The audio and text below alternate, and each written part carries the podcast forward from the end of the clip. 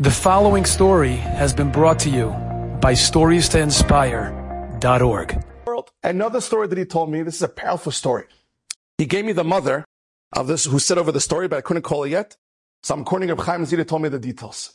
He said, right now he goes to Gaza almost every week to visit the soldiers and give them chizuk, the tzaddikim over there. He says in one of the places that he went to, one of the chayyim told Kvod Bola tank, come and send the tank. Okay? He said he went inside the tank, he goes in, he sees pictures over there. He said of Chacham Ovadia, Baba Sali, Ein Od Milvado, Hashem Elokim.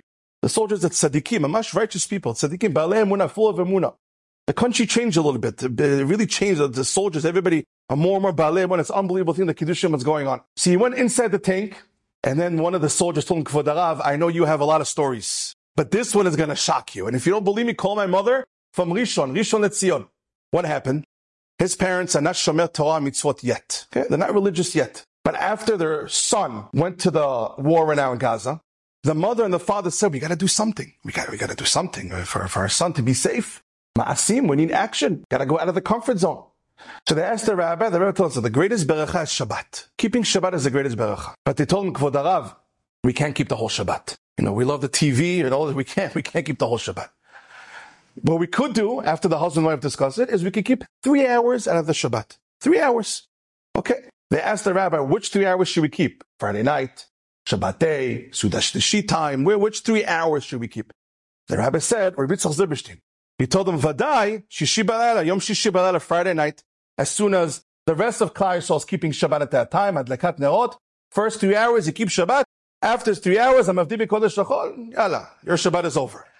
So that's what they did. They took upon themselves Three hours. Now, three hours is not easy. I grew up before I became religious, at sixth grade. And I remember growing up as a Chiloni in Eretz Yisrael. It's not easy to start keeping Shabbat. It's really, really, really not easy. It's, I respect all those that do it. It's really not easy. It's the greatest life in the world. It's the funnest thing is to keep Shabbat, but it's not easy to make that change. So the first three hours, that's what the family took upon themselves, that couple. But listen to what happens. In one of the weeks during the war, during the first three hours of Friday night, the husband tells the wife, back in Rishon LeZion, and while their son is in Gaza, the husband tells the wife, תדליק, תדליק את הטלוויזיה, turn on the TV, בוא נראה מה קורה בעזה, what's going on over there? Tells them, eh, we said the first three hours.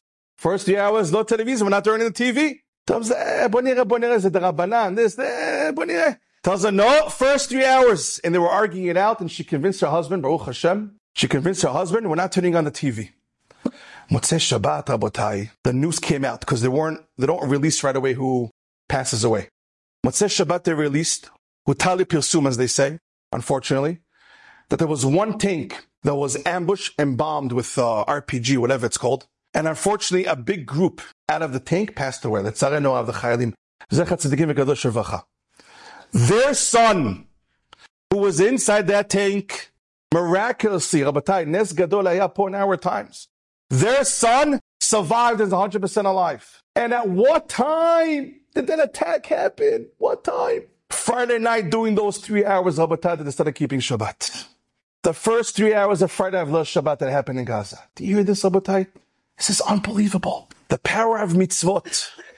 The power of Shabbat. The power of praying to Hashem.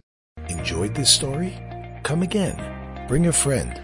Stories to inspire.org.